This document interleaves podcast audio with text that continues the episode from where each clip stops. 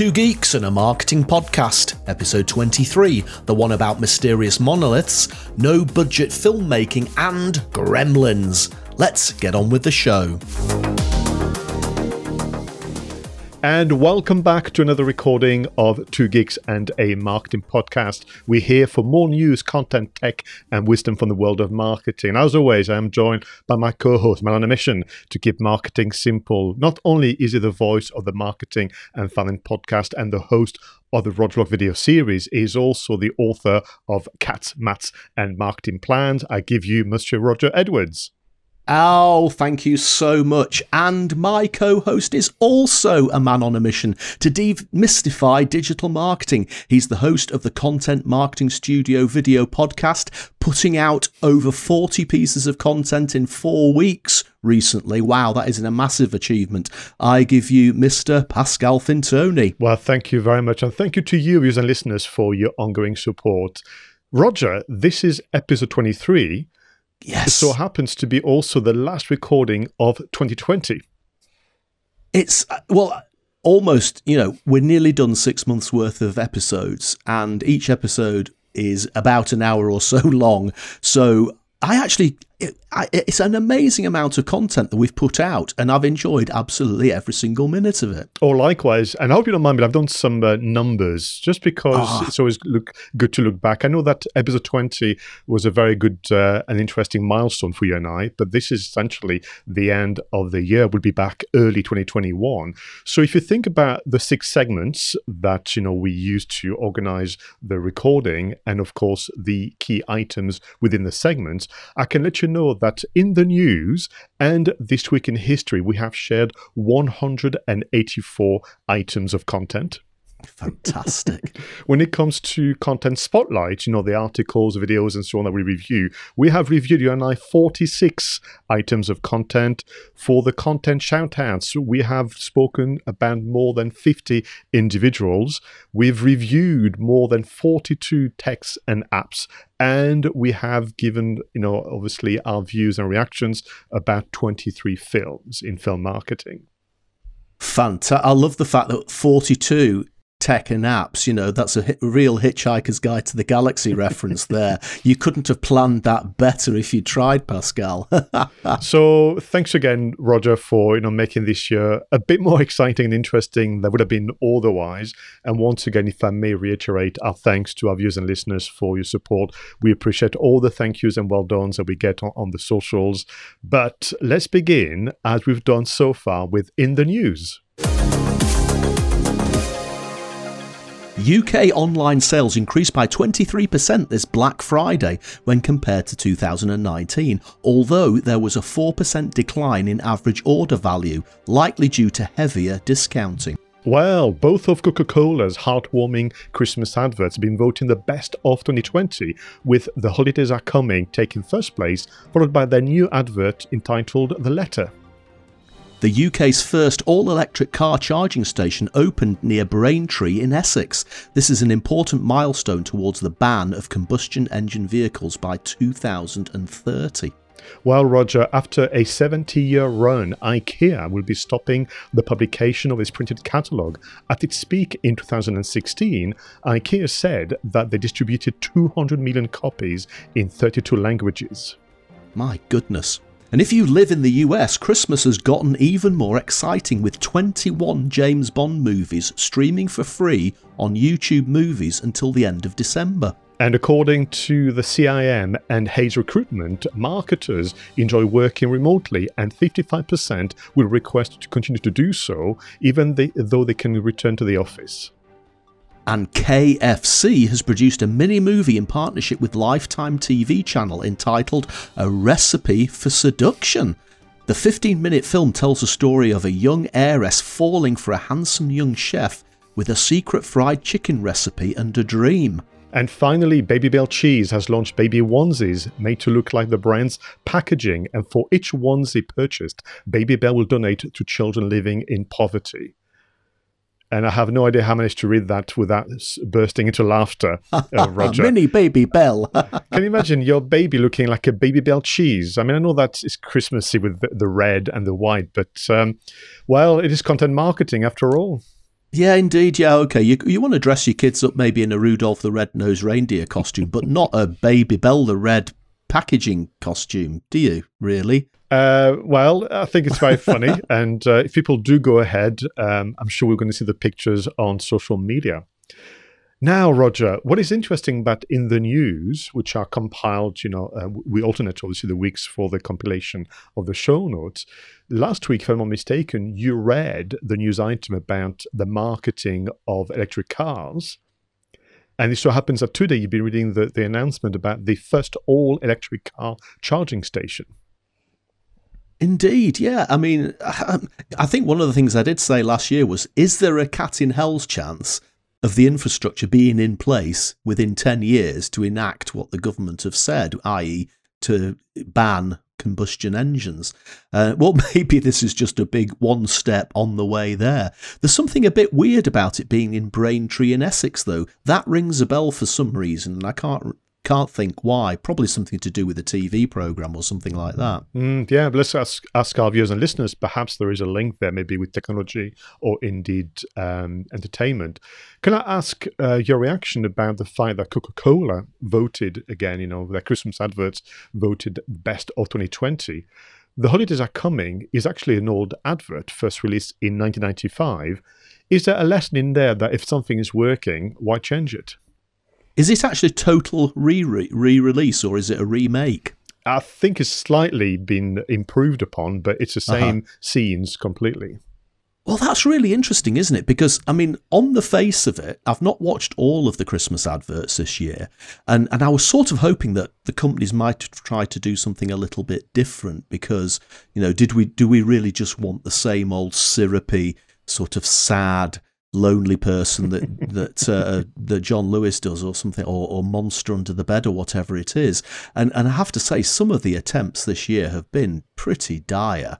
And in fact there's a couple of them and I won't name them just to spare the brands their embarrassment but I've actually stopped watching before the end.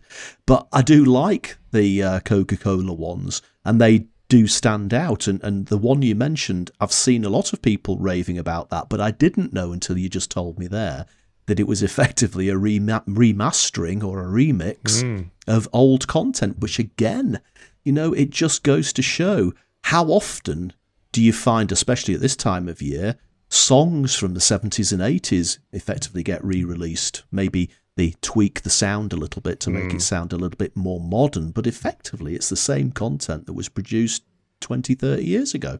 And of course, historically, you know, Coca-Cola is pretty much, you know, responsible for creating the image of Father Christmas as we know him today. Mm. You know, that hmm. kind of red and white outfit and so on because of their branding. But uh, talking about reading news, I recall many months ago reading the news about the Argos catalogue essentially mm-hmm. being uh, no longer printed. Um, I don't know if you know, but they're actually using that as a bit of a hook. So if you watch TV adverts about Argos, they are presenting the last book of dreams uh, as, as the items. and then today I found myself reading about IKEA, 70 years. The very first one, obviously, um, you know, that was created by the MD of IKEA at the time goodness, I, I can't stop to think how many trees have been involved in creating untold billions of printed copies of their catalogue. My goodness, it, it beggars belief. So I was thinking about potentially going, uh, you know, out to IKEA and even even Argos and get a handful of copies of the very last one, and almost, you know, reenact the the scene from Back to the Future Two, where in ten years' time those catalogs would be worth a lot of money. What do you think? Oh well, we could actually put them in a box, couldn't we, Pascal? In a steel box and bury them somewhere and, and put a marker and and yeah, we can we can go back there in ten years and dig them up and see what we think. but I still feel sorry for children, you know, in future how they're going to make their Christmas list without cutting out, you know, pictures from the uh, Argos catalogue. They'll just have to copy and paste them off their screens, I guess. I, I'm, I'm I'm actually quite interested in this KFC recipe for seduction. It sounds incredibly cheesy and and and, and incredibly naff but I, I do have an irresistible urge to actually go and find it and watch it, probably just to see how ultimately quite quite cheesy it is actually going to be. Have you seen that? I've not seen it. Uh, I'm aware of other brands and other kind of food and, and drink you know, brands doing mini movies. Uh, I think the most famous one has been the Estrella beer. Mm. And usually the execution production is pretty stunning, but it's a weird one because you watch a story with famous actors, but then there's uh, the the product is everywhere.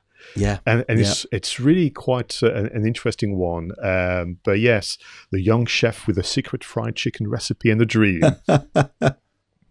incredible, incredible. Right, I, thanks very much, Roger, for you know uh, talking about the news. But let's move on, if you don't mind, to our very last content spotlight session of 2020. And this is the Content Spotlight segment where Roger and I surprise each other with an article, a video, or a podcast that makes us reflect on the wonders of marketing. So, Roger, what do you have for us this week? Pascal, I'm going to cheat a little bit this week because, in fairness, this is more like an extended item of news, if truth be told. But I have found a couple of articles which talk about it in depth, and therefore I'm claiming the right to call it a, a content spotlight. Now, I'm not sure whether this is a marketing gag or whether it is um, some artist trying something on or whether we are genuinely being trolled by aliens. But I don't know whether you've seen the reports of this recently, but there have been mysterious monoliths appearing in various locations around the world. And the first one appeared early in December in Utah. And it was a a straight up column of stainless steel buried into the ground, evoking the image that you might remember from long ago in that film 2001 A Space Odyssey. Yeah. Uh, I think the monolith in that film was black. Uh, but apart from that, similar sort of location in the desert, and and, and I think the the uh, story in 2001: A Space Odyssey was that these monoliths somehow sort of influenced the development of mankind from when they were apes until they grew and developed technology and eventually went off into space. So what what I actually quite like about when this sort of thing happens is that on the one hand, there are the people who probably like me who immediately think, "Oh, this is some sort of gimmick. Some sort of company is is is trying to uh, play on people's um, imagination or conspiracy theories or whatever it is, and it it'll be a, a product push for something." Uh, then, of course, there are the people who think it's going to be an artist who's trying to sell an exhibition or something like that. And then, of course, there will be the genuine conspiracy theorists who think it is a genuine alien monolith mm. and something we've really got to be worried about. Now, over the next few days, more of these monoliths started turning up all over the world. There was one in Romania found, there was also one in California. I think that they were probably copycat monoliths, if, if that's if you can actually say that copycat monolith, um, and somebody was just jumping onto the bandwagon. Whether it was a coordinated effort across the globe, I don't know. Um, and and it would appear that men, workmen, have been seen dismantling the one in Utah.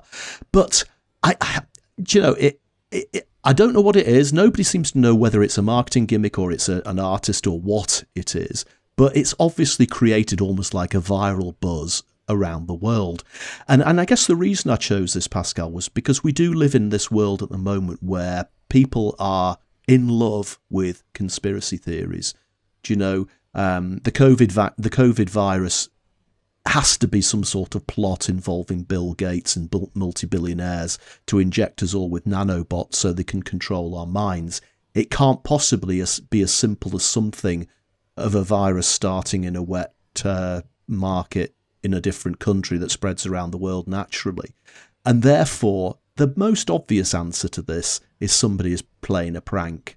But you still get people who will try to spin it up into some sort of global in alien invasion story. And I think that this one story in itself just highlights the many different reactions that human beings can have to quite simple stories whether it is a marketing gimmick or whether it genuinely is some sort of scientific breakthrough.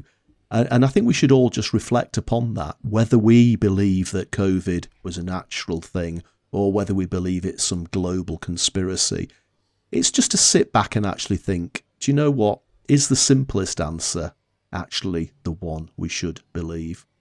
Yeah, thanks very much. And what a wonderful take on what uh, essentially was, yeah, you're right, uh, incredible kind of uh, headline grabber and attention grabbing uh, items.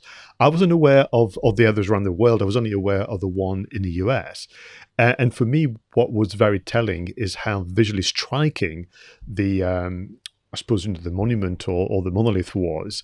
Uh, and I think there was uh, something about the aesthetic as well, and the way in which the light was bouncing off, you know, the metallic surface and so on, that caught people's imagination. Mm-hmm. I wonder if it'd been the same if it'd been simply a rock or wood or uh, other form of uh, other materials. I think the way it, it, was it had that silvery finish, didn't it? And it was very, very bright in, in, in the sunlight in, in that part of the world. And you're right. I mean, he's gone. You know, it's been mentioned on radio, TV, on the internet, and um, I don't know. I mean, if, if it's an artist or if it's a brand, how long do you think before they reveal themselves?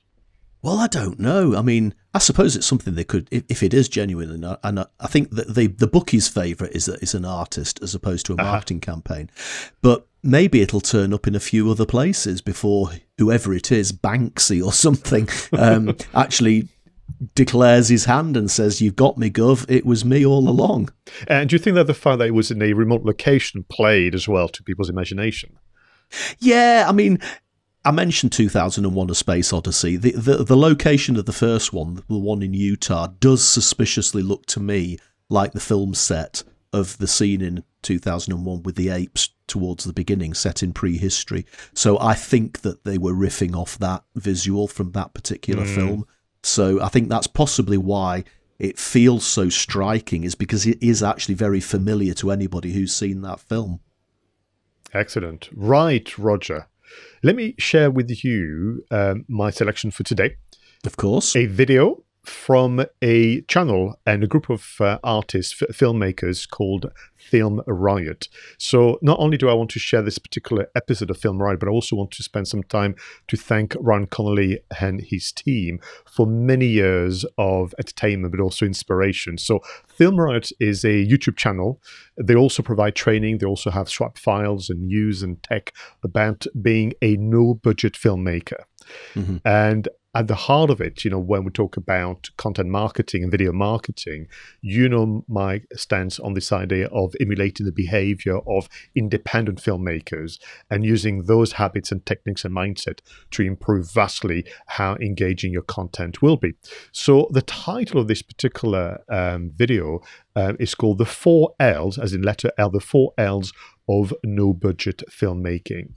And it's really looking at this idea of what can you produce and how can you achieve something which has high production value when time and money is, is against you.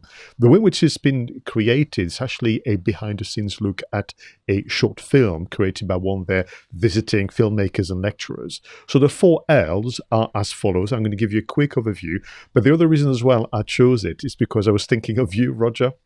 because some of the stories I'm going to share in a moment you can relate to. So the first L is lighting. The second um, uh, are lenses. Then comes limitations, then locations. These would be the four L's that you have to wrestle with as a no budget video maker or filmmaker.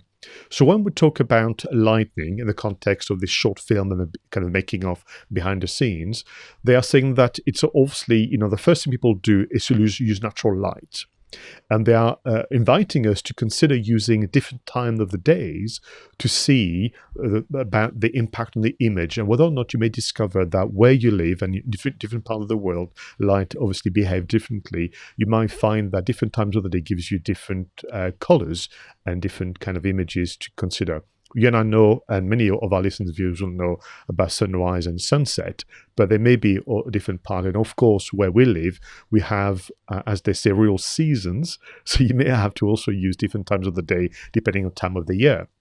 But the other advice they are giving, again, for that impact and that storytelling, consider using fire and flames from candles all the way to bonfire to again, you know, can create something very different. And then finally, use LED lights in different shapes and forms from um, balls to um, uh, lines to triangles to squares and look at ways to do things very differently. So the first L is lighting. So I'll just pause for now and get your reaction, Roger, you, the host of the Roger Log video series. Yeah, well, I was just taking some imaginary notes there. I mean, yeah, lighting is one of those really interesting things. I, I do struggle with in, in, inside lighting. I, I never feel satisfied with inside in, inside lighting.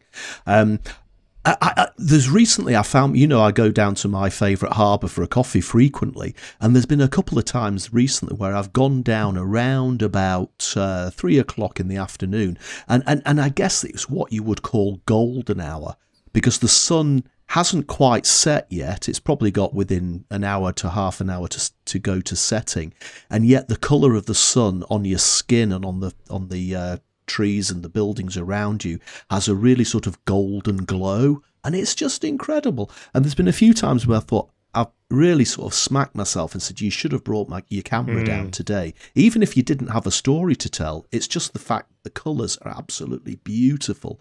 Um, and yeah, I, I, lighting is interesting, and, and I'm and I'm going to shut up there because one of my bits of marketing tech coming up is a, is about lighting as oh, well. So I'm right. Not, I'm not going to blow that. so we spoke about lighting. So the message really for all of us: be a bit more adventurous and try different things. You could be pleasantly surprised. So of course, we're talking about light. Let's talk about lenses.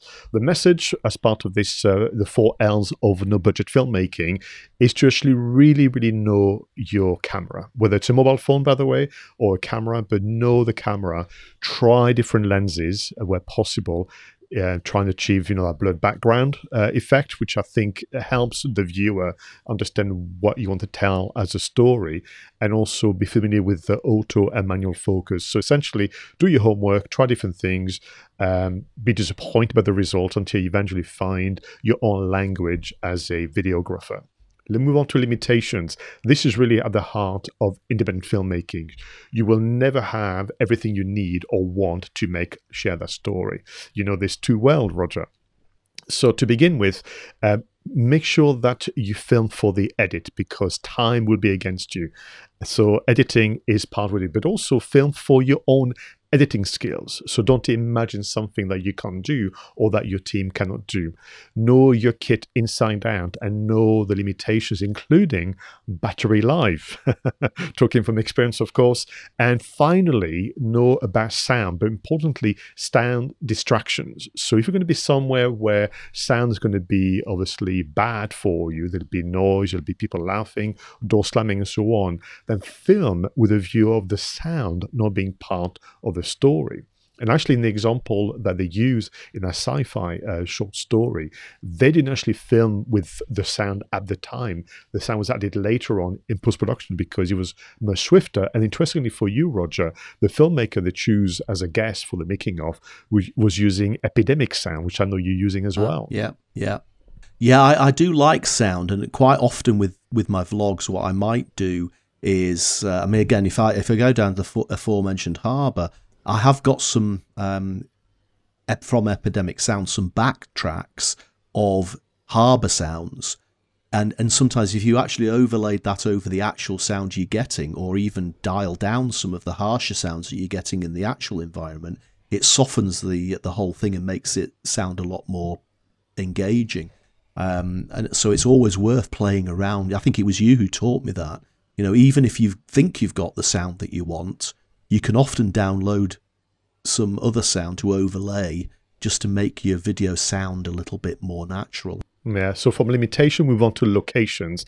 You know that I'm a big, big fan of making location almost a character in any stories, whether it's a corporate video all the way to fiction work. So my advice, which is kind of echoed in that video as well, make a list of locations that you are available to you. I mean, we're very lucky in the UK. You know, we are literally an hour away from the sea or mountains or forest or natural environment. So make a list of natural locations near you and also make a list of man made historical locations, and thirdly, a list of modern contemporary man made locations. And that list really should also be a source of inspiration. But the four L's of no budget filmmaking or no budget video marketing lighting, lenses, limitations, and locations do you know right up my street this pascal. Um, i'm going to watch this after the after we've stopped recording this video. And, and again I, I go back to the very first time i ever met you and you did a presentation about filmmaking. And you said those things there. Look for locations look for non- monuments look for buildings.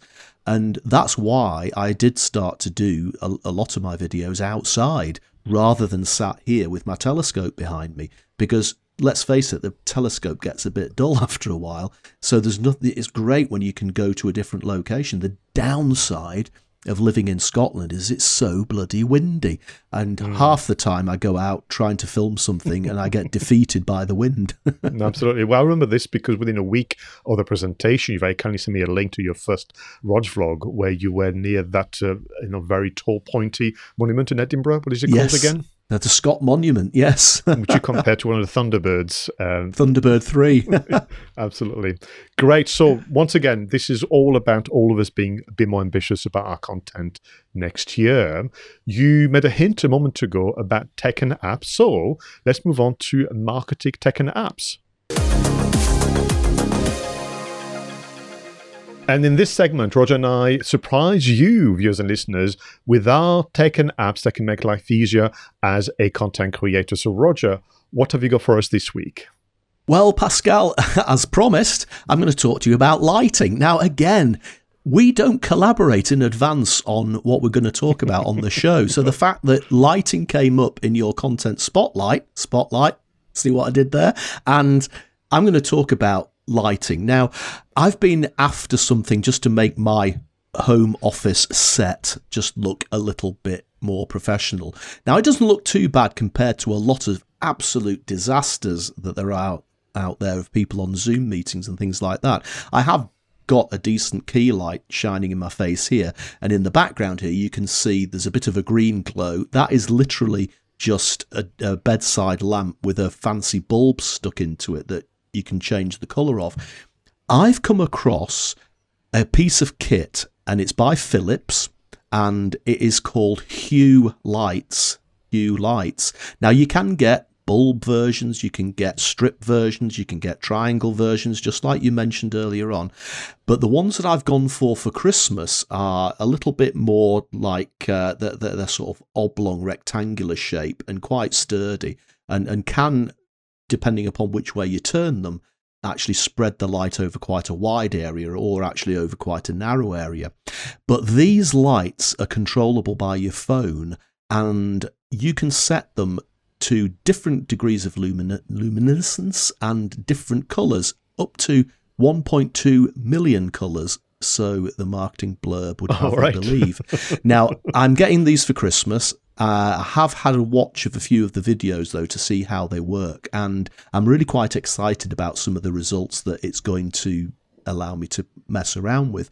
Um, but one of the most interesting things, and this isn't the reason I bought them, but this I found this out after I decided to buy them. But what you can also do is you can plug them into the back of a television set, a, you know, a big surround sound TV, and the lighting will then mimic. So if you're watching Star Wars, for example, it will use those 1.2 million colors to potentially shine similar colours onto wow. your wall as your as as it's reading off the screen. So obviously, if there's going to be a lot of sort of explosions with a lot of yellow and orange, it will beam a lot of yellow and orange onto your wall. If you're in a dark environment, say with flicker, tiny flickering lights, it will mimic that as well.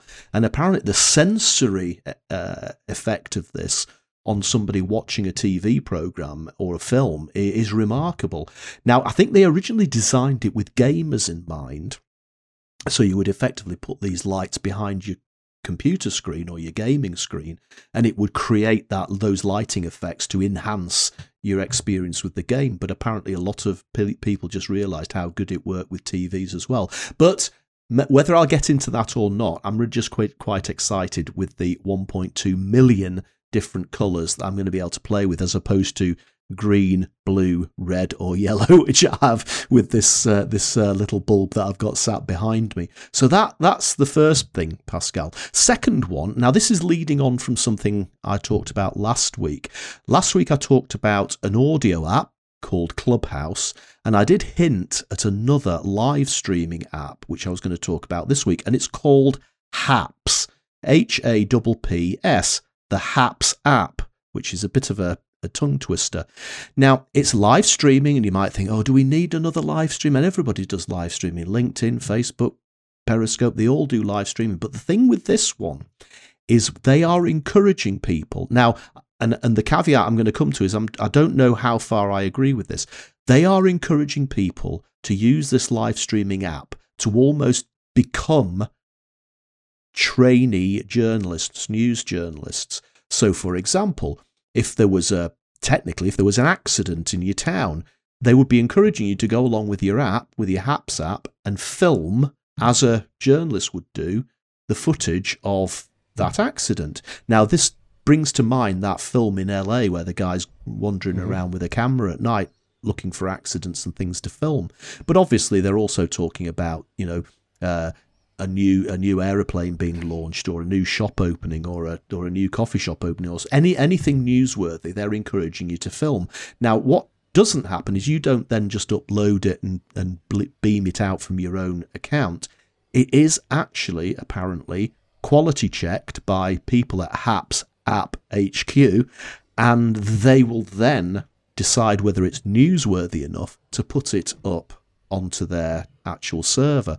So I guess unlike the other social media where you could basically just go live and film whatever you want, these people are trying to lend it an element of of journalistic control. Now, when I did see that, I thought, well, that's actually quite uh, interesting because it might encourage people, you know, to be a bit inquisitive and to, and to search things out. But then I couldn't help but think about that film about the guy in LA driving around looking for accidents to film at night and didn't wonder whether this could potentially become something a little bit sinister. So I have to say I'll probably download it and have a mess around with it, but mm, the jury's perhaps out uh, on what I actually think about it and how well it will be policed. But I'd be de- I'd be really interested to hear what you think of it, Pascal, and, and, and indeed anybody listening to Two Geeks in a Marketing podcast. Have you tried the Happs app, and what do you think of it? Well, if uh, back to your point, there's going to be some good editorial guidelines about the content and the storylines and so on and so forth, and it's not going to be essentially voyeurism. I'm intrigued by it. And are they saying literally like, you know, you could almost become, have points being awarded for the best content creators, and that leads to you joining the Happs Academy of sort. Mm. Do you, do they require, perhaps you don't know, do they require you to present as well or just film? That's a very good question. I'm not sure. There is definitely a sort of point system where you can you can effectively uh, become promoted, I guess. Uh, but yeah, I, I, think it would be nice if they actually did promote, if, if they actually did encourage you to report and to actually describe how you're feeling. That there are some clips on the uh, on the um, app site where. One of the persons filming it has actually been interviewing a person within the crowd at a, a demonstration in London. So there's they're definitely encouraging interaction with the environment around you. So yeah, very, very interesting to see how it develops. Absolutely, I'll definitely look into that. And just to react to the, your very first um, item, is that interesting how the world of gaming has really influenced, you know, the marketing as well as uh, home life as well? Absolutely right. Yeah, I mean. It, when I saw this thing, my immediate thought was, yeah, it's just lights to go in the back of my uh, studio. But when I realised exactly what it was designed for, it was actually quite mind blowing. Actually, I didn't realise you could do that, that with gaming. So I've chosen two items that would make my Christmas list if uh, I could, you know, quickly send a Christmas list. So, um, just a message to Mrs. Fintoni: if you're watching, listening to this episode, pay attention to what's coming next. So, there are two items about one to be released early next year and one that is available now that uh, I don't need, but I really want them, Roger. is what I mean. so the very first one, really excited about it. It's the famous Zoom PodTrak P4. Now, Zoom, not the video company, but the audio tech company who's been releasing Zoom audio recorders for ever, it would seem. And we've been waiting very patiently, all of us in the, in the UK in particular, but the Zoom PodTrak P4 has been called the podcaster's dream engine. So what you can do is something that is no bigger than a, a large phone, if you if you will, uh, Roger. You can record up to four people in conversation and they can be XLR as well as normal audio audio jack. But in addition to that, you can control therefore the input volume. You can also um, plug some head headsets. So when we are able to be closer with each other uh, next year, you'll be able to actually stimulate and, and, be the host yourself of a conversation with uh, up to four people. And if somebody can't quite make, you know, the get together, you can also link your phone. So you could ring them and link your phone audio to the um, PodTrak P4 and record, you know, the sound there. But the reason why it's been called the podcaster's dream uh, device or engine, not just because of all the things you can plug in, but Zoom have been using obviously their years and years of understanding audio recording to introduce some inbuilt noise reductions and noise limiters. So the raw file, the raw audio file, uh, is is claimed to be of such quality that there be little audio editing required. The next one, which again I want but I don't need, is the famous Shure Super 55 Deluxe microphone. With a name like this, Roger, what would you want to have the Shure Super 55 Deluxe microphone? Best known as the Elvis Presley microphone. This is the retro, vintage, you know, chrome looking microphone, which you've seen people actually, usually singers, uh, as well as uh, kind of people on stage. And it just looks so, so nice. And part of what we do, a lot of us, is our, our, kit is often in view when we do the kind of session that we. And I was thinking that would be such a lovely microphone to have in view, just where it's going to look the way the, the, the light's going to bounce off it. So again, two items that I don't need, but I really want them, Roger. The Shure Super 55 Deluxe microphone is one of the best names for a piece of kit I've heard since the Bamble 57 Sub Meson Brain, which I think was another uh, quote from the Hitchhiker's Guide to the Galaxy. Now it's funny. The there's lo- you and I are exactly the same. There's loads of pieces of tech that I would love to have. In fact, I want to have that I don't need. And and certainly lockdown and especially the proximity of Black Friday to the recording of this podcast that is is a dangerous time of the year for people like us, isn't it? Because we see things on offer for prices which are less th- less than they were, but still ridiculously high, and yet we feel that we are being seduced into buying them because of those reductions. And and yeah, you've just got to give yourself a sharp slap to make yourself realise that actually you really don't need it. But I'm I'm I'm I'm, I'm wavering over the Zoom PodTrak P4. I saw our good friend Mr. Mark Ash- Asquith um, review this on video on YouTube last week or so. In fact, it may have been you sent me the link to it. And I mean, he gets so enthusiastic about pieces of kit like this, just like you and I do.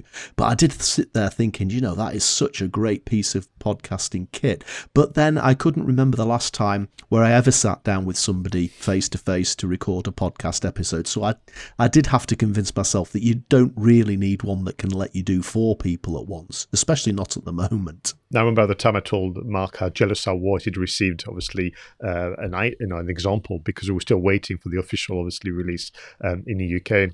So thanks very much, Roger. Shall we move on for one yep. last time in 2020 for This Week in History? In 1882, Edward Johnson, an associate of Thomas Edison, designs the first set of electric Christmas lights in history. Prior to this, people would traditionally decorate their trees with wax candles. Well, in 1895, the world's first movie screening takes place at the Grand Café in Paris, France. The makeshift theatre uses the cinematograph projector created by the Lumiere brothers. In 1903, Orville and Wilbur Wright make their famous, first flights with a powered aircraft. The most successful was the fourth and final flight, in which Wilbur flew for 59 seconds. And in 1937, Snow White and the Seven Dwarfs premieres at the Carthay Circle Theatre in Los Angeles. This was the very first full length animated feature, taking three years and nearly $1.5 million to produce. My goodness. In 1968, astronauts Frank Borman, James Lovell, and William Anders became the first men to orbit the moon. On Christmas Eve, the crew made a TV broadcast from Apollo 8, the most watched TV program ever at the time. And in 1982, Time magazine awards its Man of the Year award to the personal computer, calling it Machine of the Year, the very first non human to receive the award since its creation in 1927. In 1995, the Alta Vista search engine is launched, one of the most popular search engines in the early World Wide Web. Alta Vista was overtaken by Google in 2001 and purchased by Yahoo in 2003. And finally, in 2009, James Cameron's Avatar is released and becomes the highest grossing film of all times for 10 years until Avengers Endgame overtook it at the box office. Pascal, do, did people really put wax candles on Christmas trees. They did. To me, that would. I mean, that, that, that your fire and health and safety would never allow that these days. I'm surprised that many houses in the in in history didn't burn down purely because of that. Oh, they did. They did. Um, we used to have in France adverts from the um, kind of national fire services telling people not to do that. I think it, yeah. it lasted well after the Second World War as a uh, as a practice. It's crazy, isn't it? Yeah, absolutely no. I mean, I have to, there are those old-fashioned um, Christmas cards often have uh, Christmas trees with candles on them, and you've always thought that's got to be a bit of a joke, hasn't it? But obviously not. so once again, I'm absolutely blown away by the many firsts, you know, in this week in history. Uh, I don't know where to start, but I'm going to go with um, Alta Vista because, yes, fondly, this was my very first search engine on my very first computer. I think, or certainly the one that I owned that didn't come from work. I'm I'm finding it hard to think that it was that far back in time. It just seems unlikely. Yeah, so you know, it, it, was it was built, you know, in the days of, of ARPANET, and then obviously they moved on to, you know, I think 1995 was when people could buy computers, you know, more more directly. But I had forgotten completely that it'd been bought by Yahoo in 2003, and then and then disappeared. Yeah, absolutely incredible. I, I, I, don't think Alta Vista was the first search engine that I came across. Uh, I'm I'm pretty sure it was um, it was probably Yahoo. That's right. probably the one I remember first. So I wanted to quickly um, mention to you once again. You end up reading a, uh, an item about uh, aviation and an mm. aircraft without obviously you know Orville and Wilbur, you know, without the Wright brothers, there would be no aviation industry we, we know today. I mean, it was Kitty Hawk Beach, wasn't it? Where they did their famous 59 second flight. And I mean, again, I know that before that, man had flown in balloons of sorts. Um, and even way back in history, Leonardo da Vinci had, had drawn a, a, a, schematic diagram of some sort of early helicopter. But this was the first time man had been into the air on a powered aircraft. And if it's almost like tracing back the ancestry of every modern airliner, the 737 MAX, the Boeing 737 MAX, which we talked a lot about last week, the Boeing 747, the Concorde, you know, Cessnas, all of them can trace their heritage back to those two guys messing around on a beach in 2003 in, in, in 1903 absolutely incredible. No, absolutely. Talking of uh, tracing back ancestry, without Walt Disney's vision for a full length feature animated film, Snow White and Seven Dwarfs, again, there would be no Avatar. Absolutely right. And, and you know, Snow White and the Seven Dwarfs is a phenomenal film, isn't it? And, you know, even, even as an adult, I will marvel at the amount of detail that goes into that film. And to think that they did it by drawing every single frame of film in the entire 90 minute film or however long it was is just it's just it just almost defies belief I mean, today obviously it's all computer generated and they don't have to painstakingly do that. But if you think about all of those scenes which have all the little animals in, all the flowers, all the the scenery in the back, the dwarves, Snow White, the witch, all moving at the same time. How they managed to actually draw that, mm. it was just, it, you know, un- incredible artistry there. And and yeah, I, a lot of the techniques that were developed by hand and then computerized over the years, I guess meant that we could end up with something like Avatar, which was similarly mind blowing in terms of computer graphics, I guess. There's two memories for me with regard to Snow White and the Seven Dwarfs. Well, the first one as a child being terrified by, by the Queen when she turns into the, the witch. It's really quite, quite a, um, a scary scene when, when, you're a young child because it's so well crafted and, and arcing back to the, the Grimm Brothers type of fairy tale. But the other one was a documentary about the making of uh, Snow White, where you saw Walt Disney really acting as, as a leader, as a visionary, where how he actually explained and introduced the concept to um, his uh, team and to to his um, kind of employees, and for them mm. to kind of buy into it and so on. I know that a latter part of of, of his life, you know, there's grumbles about you know his style of leadership and so on and so forth. But for that very first instance, it's um, a lesson again about how you can share a vision, how you can get people behind it to make it a reality. Absolutely right. No, it's it's a humbling film to watch as long as you don't just think, oh, it's just a kids' cartoon you if you've you've got to know the history of it in order to understand the enormity of what you're watching.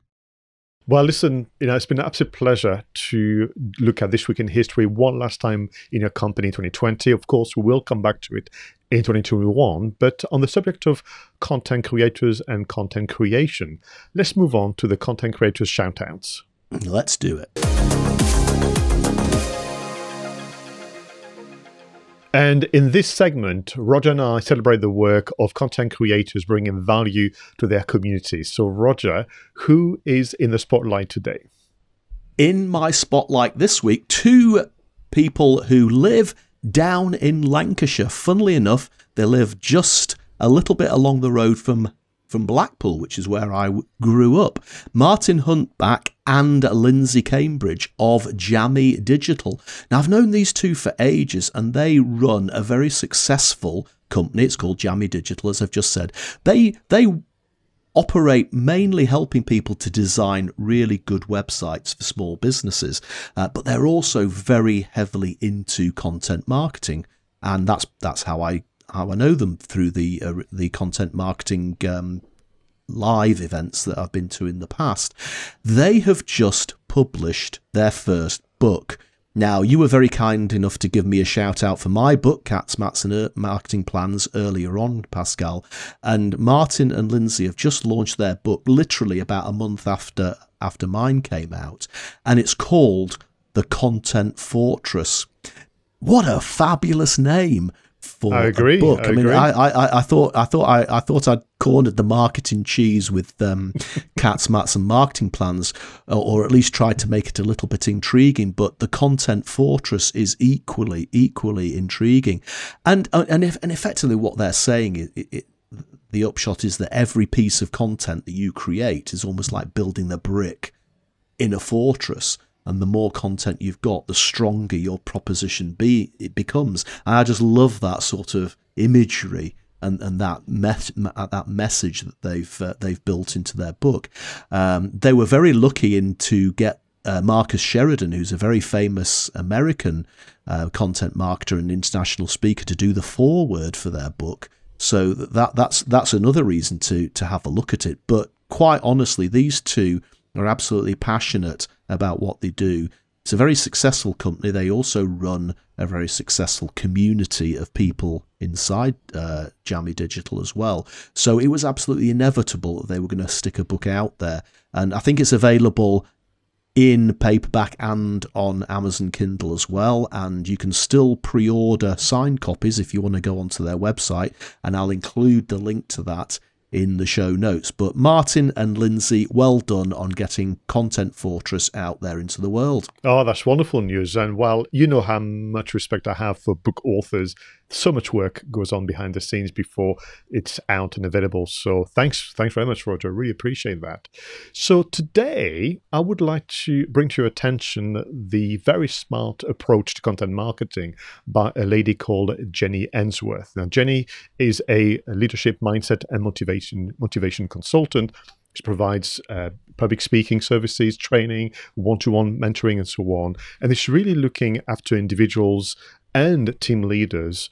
And she also coined that um, label, memorable leadership, looking at ways for you to leave a lasting positive impact in the people that you interact with. So she has a very active LinkedIn profile. If you follow um, Jenny, you're going to get lots of regular kind of uh, wisdom and things are going to make you smile. But in terms of her content marketing, you may remember, Roger, I was talking a lot about how much I uh, kind of favor the, the, series format as a way of uh, building your brand. But there's also another tactic, which is quite the opposite of series, which is what I call the star content, where there is one bit of content that helps your website shine and, of course, uh, build your brand accordingly. So, very recently, uh, Jenny reissued her, her Fire Your Life free audio. So, this is a half hour kind of uh, presentation discussion to help you feel re-energized and actually look more positively about things that you're facing whether in your personal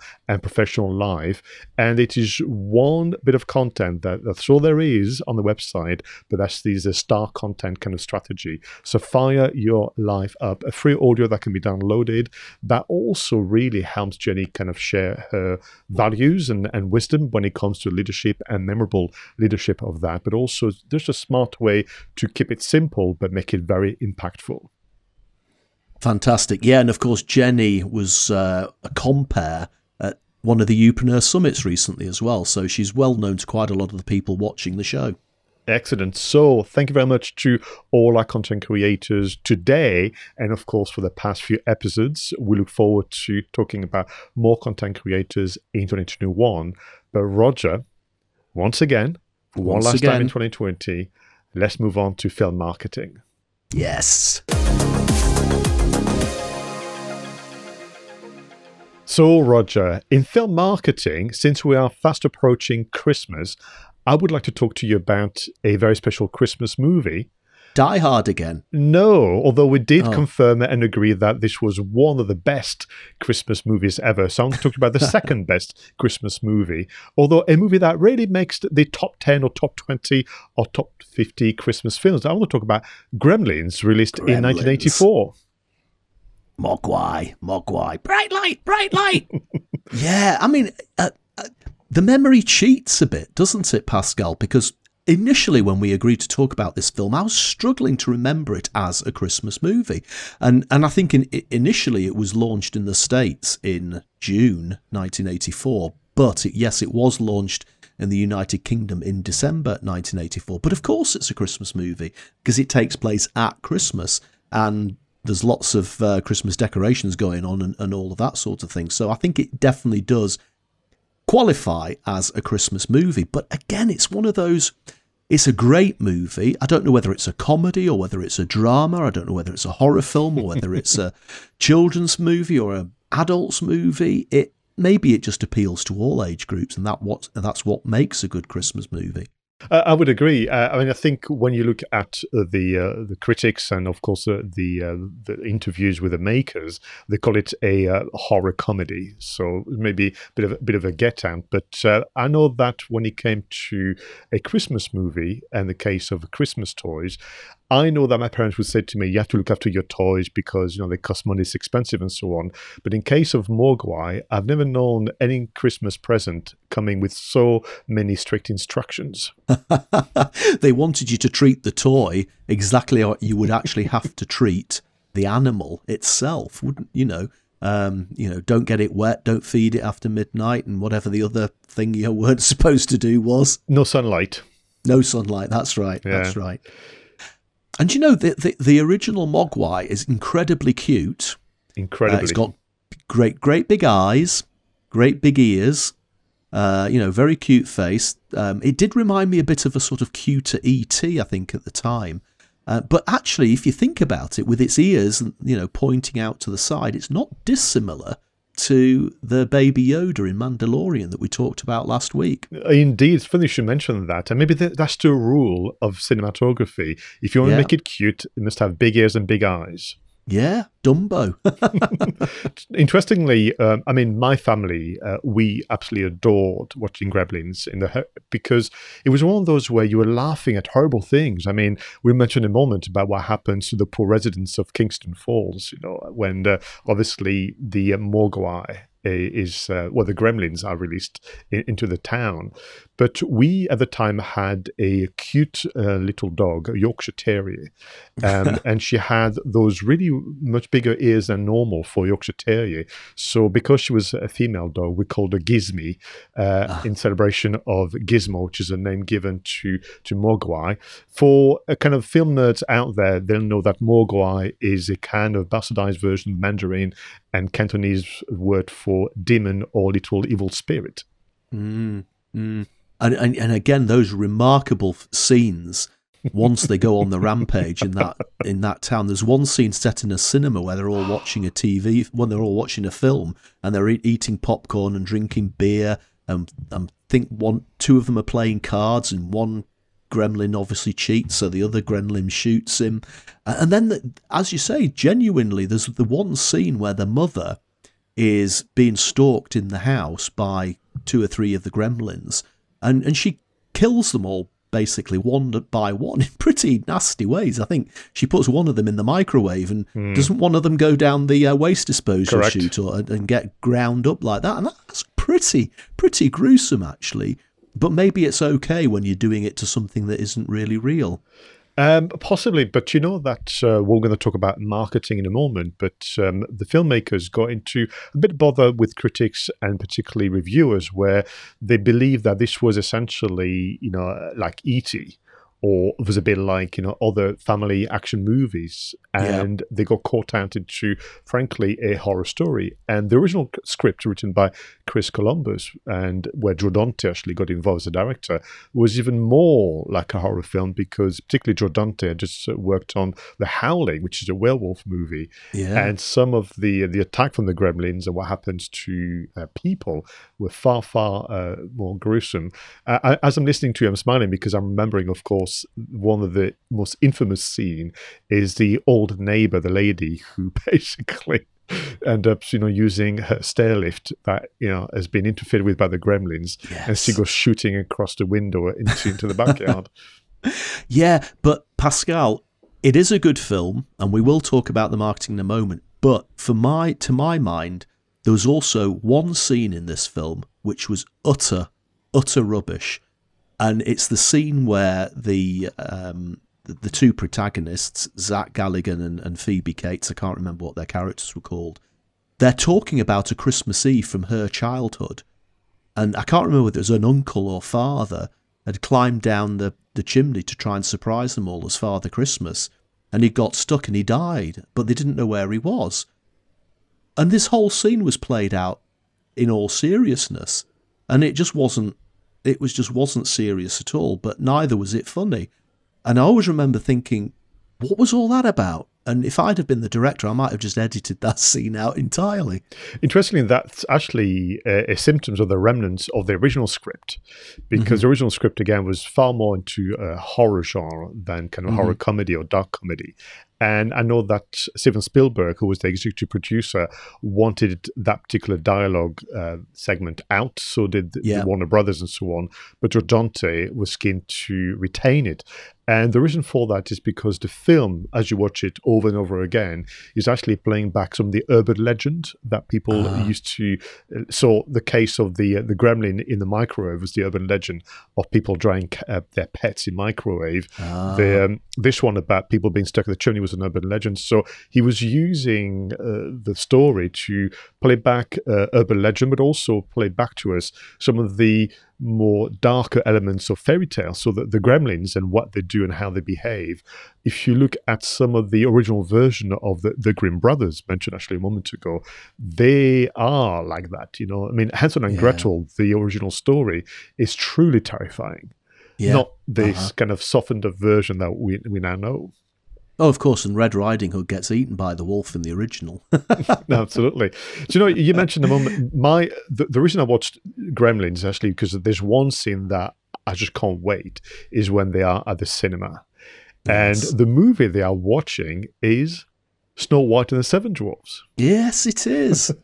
yes, it is. And when the dwarf starts to sing, and then all the gremlins stop messing on and fighting and whatever, and they all start to sing together in yes. unison, is just pure joy. yeah, absolutely right. I, I, I'd forgotten about that, but it is one of those moments where, oh, wow, whoever thought that up, it was just a genius moment. Absolutely, uh, and I think that's where the film ca- kind of works. But um, it's also a, a. I mean, I can't remember how many times we mentioned Steven Spielberg as part of film marketing, but of course, he's such a uh, prolific, you know, producer as well as director. But very much like the Goonies that we spoke about a, a few weeks ago, this movie is like the the '80s kind of uh, trove of of nods and and little kind of Easter eggs uh, there's stuff that you spot now that you may have missed the first time you saw it, you know, back in in, eight, in '84 from cameos from producers and directors, including Steven Spielberg himself. You've got Robbie the Robot from obviously from the Planet. Yes. You've got obviously E.T. that was produced a few years prior to yeah. Gremlins, where yeah. in a very symbolic way, um, I think it's called Spike, isn't it? The, the, the evil gremlin, the leader of the pack, is hiding in a um, in a big kind of uh, department store behind a stuffed puppet version of ET, and then yes. that uh, puppet just drops to the floor as he's looking, you know, very evil way towards, you know, um, uh, the Zak, I, th- I think is the actor. That's right, and looking to obviously kill him. Indeed, yeah. I mean, I love I love things like that because if you don't know what it means, it doesn't harm you. But if you're a geek like us, it's just a treasure trove of experience, isn't it? And talking points throughout the movie. That's why I end up when I watch those movies, I look at you know the posters on the wall of the bedrooms because usually the yes. stuff that either I used to have or wish I'd had. The uh, I think the most kind of obvious nod to 80s movies would be when in one of the scenes one of the gremlins is playing a video game which is Star Wars and yes. when they move towards the cinema and you've got the neon lights outside show, telling you coming soon. They have the working titles of famous films by Steven Spielberg and so on and so forth. But it's not mm-hmm. distracting because one thing that I know you enjoy is the movie really moves at quite some pace. Oh yeah, yeah. I mean, it's fast. It is fast. Apart from that that dodgy scene yeah. about the about the chimney, it's it's just never never ending. So there was one thing I wanted to ask you, Roger. You mentioned a moment ago how odd Gremlins, a fine Christmas movie released in the summer of 1984, we got it properly in December in the UK, but then the movie was re released a second time at the theatres in the summer of 1985 in the US again. Just like I've, I've never heard of a movie having two cinema releases in the space of 12 months. Is it because you think the, the winter months with all the merchandising and, and the hype in Europe led to a big, bigger fan base? I think that may have been it, mightn't it? Because I, I mean, my initial thought was this was probably before the days when it was absolutely guaranteed that the VHS, I guess at mm. the hmm. time, naturally came out three to four months after the cinema version. You you could actually have to wait a year, two years, you know, even even longer for a film to come out. So I, I, I wonder whether it was less about the fact there was a fan base. It was just that they were they were geeing the market up again make people come to the cinema to remember how good it was so that when we get it out onto VHS, they're going to go and buy that as well. So I, I, wonder whether it was almost like a pre marketing campaign for the actual VHS release. Of course, yes. And then, like all movies, this has had the treatment on DVD, Blu ray, and so on. I- have got the DVD version, uh, the special director's cut, where there's no mm-hmm. additional scenes, but there's do- documentaries. And actually, in that documentary, I learned something that I wasn't aware of, which is the term gremlins allegedly comes from a British pilot who, during the Second World War, kept blaming the many kind of uh, mechanical failures of, of their aircraft to creatures called gremlins. Ah, well, there you go. I never knew that. so, shall we talk about marketing just a bit? Let's talk about marketing.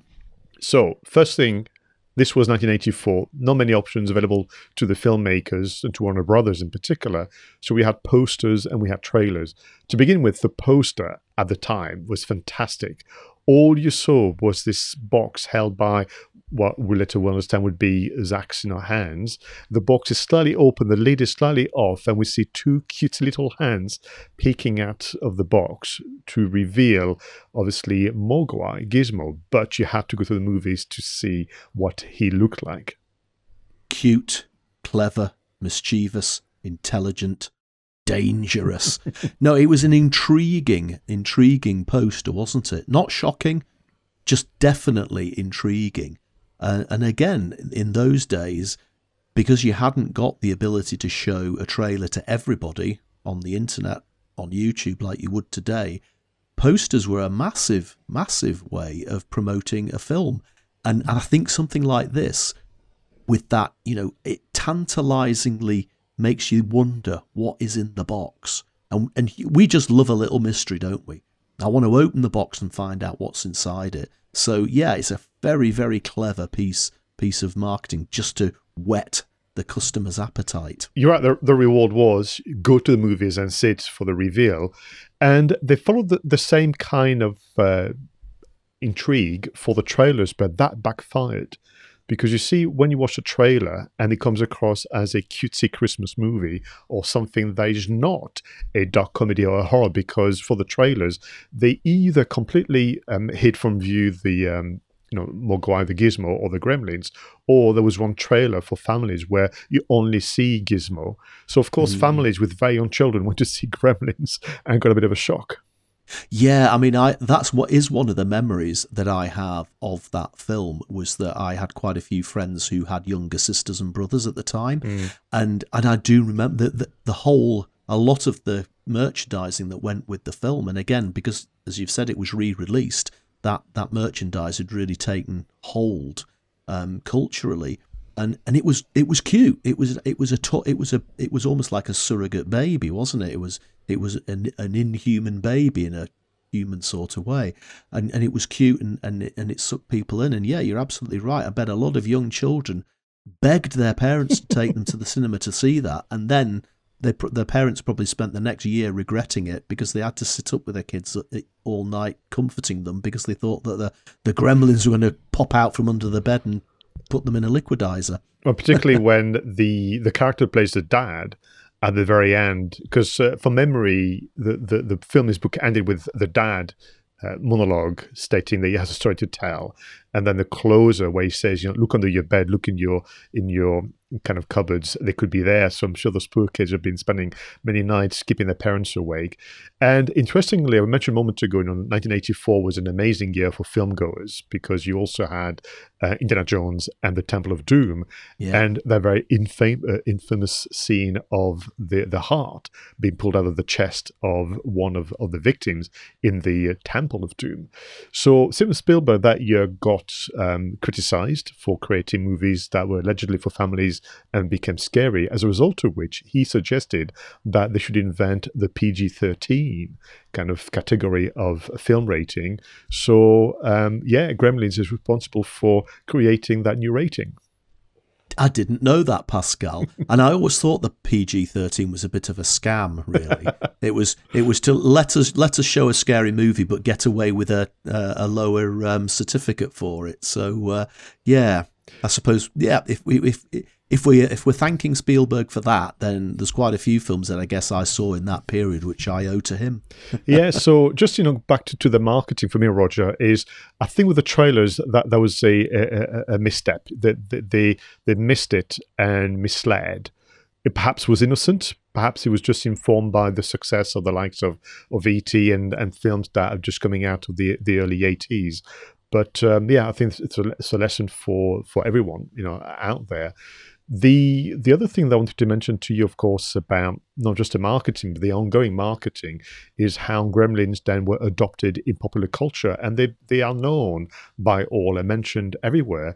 Um, you are more au fait with music than I am, I must confess. But am I right in thinking that near your neck of the wood there is a rock band called Mogwai? There is a, ba- a, a, rock band called Mogwai, and until this instant in time, I hadn't actually made the connection. But of course, it's it's absolutely like slap the forehead moment, isn't it? Yeah, absolutely. And there are all sorts of other instances and, ex- and, and examples of that where Gremlins has effectively been absolutely embedded within popular culture. Yeah, and also, you know, when as the two geeks, you know, we say that the 80s were a great decade for film and music. We are right.